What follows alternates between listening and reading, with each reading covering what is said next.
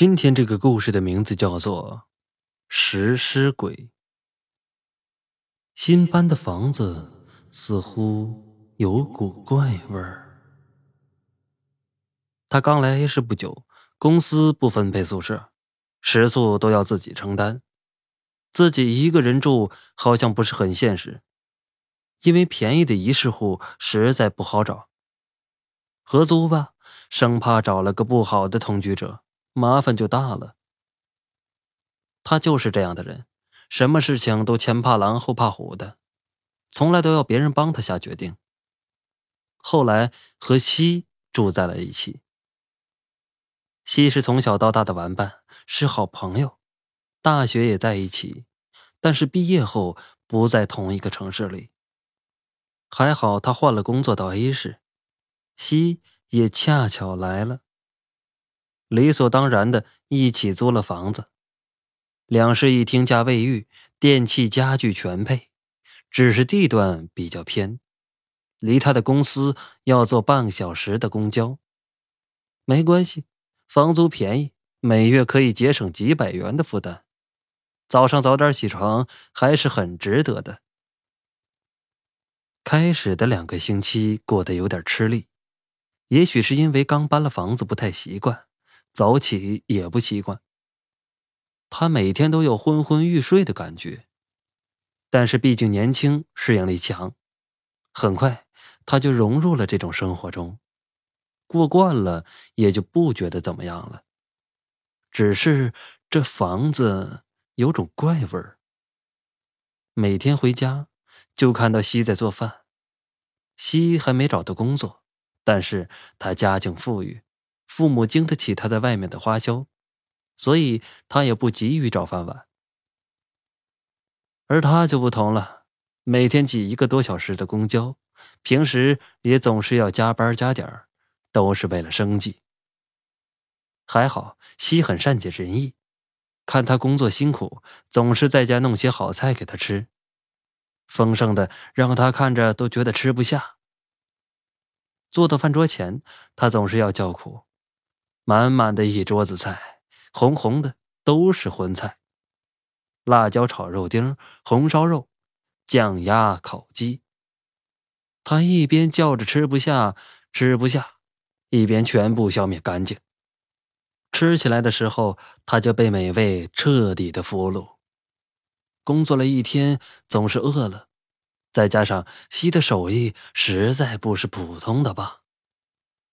所以，他一天天的胖了，自己都察觉到衣服明显紧绷了。同事都说他越累越精神，实在是公司的支柱。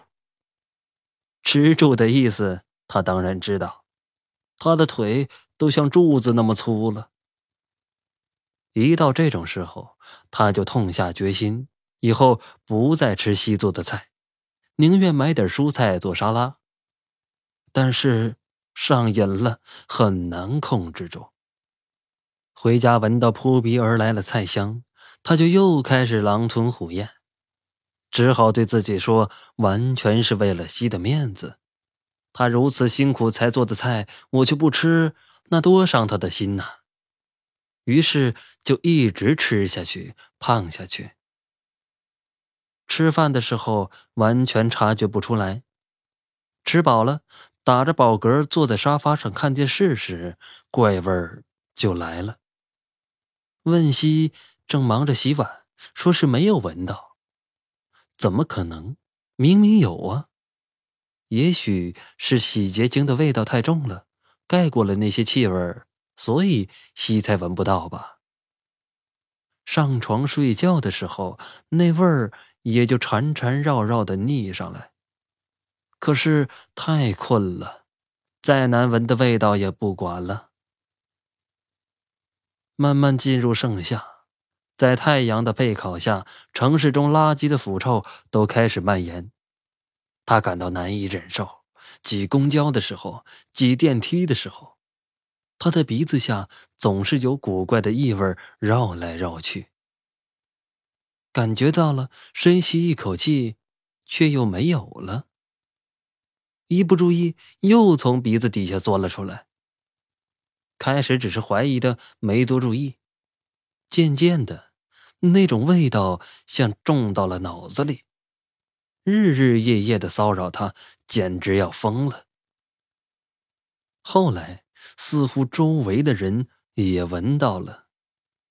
一到公共场所，可以看到周围的人皱眉捂鼻的样子，听到厌恶的议论。哎，闻到什么味儿了吗？哎呀，这什么味儿？好难闻呐！哪儿来的味儿啊？像什么东西？咦，好像什么东西烂了吧？他听着反而有点宽慰。哼，大家都闻到了吧？我说的没错吧？西还说我神经过敏。回去后问西，还是说没闻到。他生气了。大家都闻到，你怎么没闻到？你难道都不到外面去吗？你去听听别人怎么说嘛。他一生气，西就笑。西是个性格很宽厚的人，很少和别人吵架。也真的奇怪。一吃饭，那味道就不见了。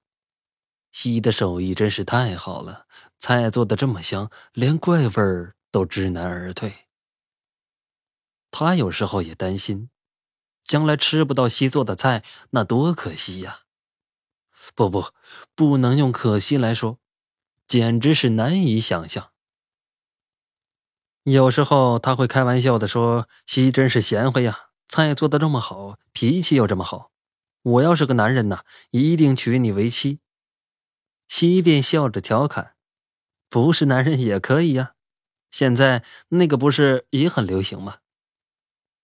他便哈哈大笑。西就是这样无话不谈的好朋友。慢慢的，他好像习惯了那些怪味儿了。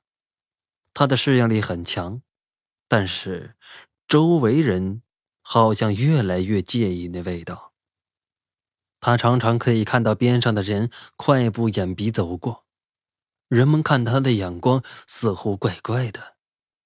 干什么？难道是我身上的味道吗？这些人就是这么讨厌，老是胡乱怀疑我身边的人，所以社会诚信度才会下降。我可是天天都洗澡的，衣服也换得很勤，怪味怎么可能是从我身上传出来的吗？他愤愤的想着。不过最近倒是真的老出汗，在空调房里也一样，身边带的纸巾一下子就用完了，真是讨厌的夏天。他一肚子怨气的回到家，推开门，房子里静静的，西坐在沙发里。西，今天没做饭吗？他失望的看向餐桌。上面只摆了一副餐具，筷子、盘子、刀叉，其他什么也没有。天天回家可以吃到的美味佳肴，今天忽然吃不到了，他心里除了失望，也有点不高兴。西把他的胃和脾气都惯坏了。我知道了，我今天回来的早了，你还没开始做吗？他的声音里强做出来的善解人意。快点做饭嘛，我好饿了。他撒娇的腻到西身边去，西的脸色看来有点奇怪。平时因为瘦弱没什么血色的他，今天好像脸色特别的红润。那我给你打下手好了，我好饿了。他摇着西的肩膀，西笑了起来。呵呵，你饿了。他感觉到西的手慢慢抱住了他，好凉的手，在他的脖子上慢慢抚摸。他忽然感到毛骨悚然。我也好饿，我饿很久了。西的呼吸也有些急促了起来，双手用力抱紧了他。西的力气好大，他就要窒息了，只这么一抱。就要窒息了，你，你怎么了？别开玩笑了！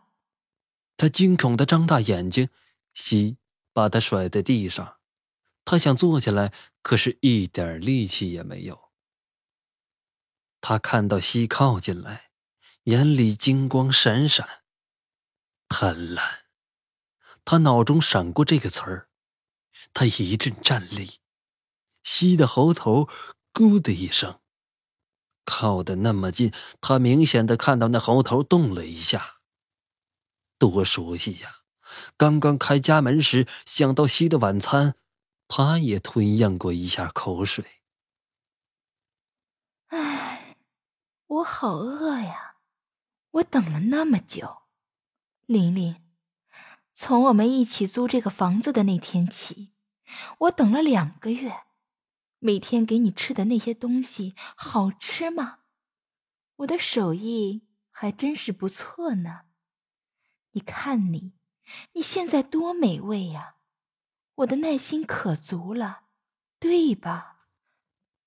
他闭上眼睛，皮肤上凉凉的，感觉有液体滴到上面。你闭眼干什么？你怕死？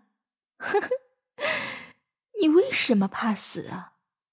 你不会死了，想知道为什么吗？西丝丝的吸了着嘴角流下来的口水，眼前的这具尸体看上去实在太美味了。他现在知道为什么总闻到一股怪味儿了。他居然傻到现在才知道。京刚到 A 市，什么都不习惯，还好西在这里，他和西同班过几年。西一直是个温柔又善良的女孩子，还有灵。中学的时候，他们三个总在一起玩。本来西和玲都在 A 市的，后来玲换了工作，又到了别的地方去。那天，西给晶打了个电话：“喂，晶晶吗？听说你要来 A 市工作，有地方住吗？”还没找好，太好了，你来我这里住吧。哎，你知道的，和陌生人合租总有一些不方便的嘛。我们一起住多好。玲玲走了以后，我就一直一个人住，很寂寞的。你答应了，太好了，我饿了好久了。啊，西，你刚刚说的是什么？啊，没什么。我还没吃饭呢，现在肚子好饿，你快来吧，我等你啊！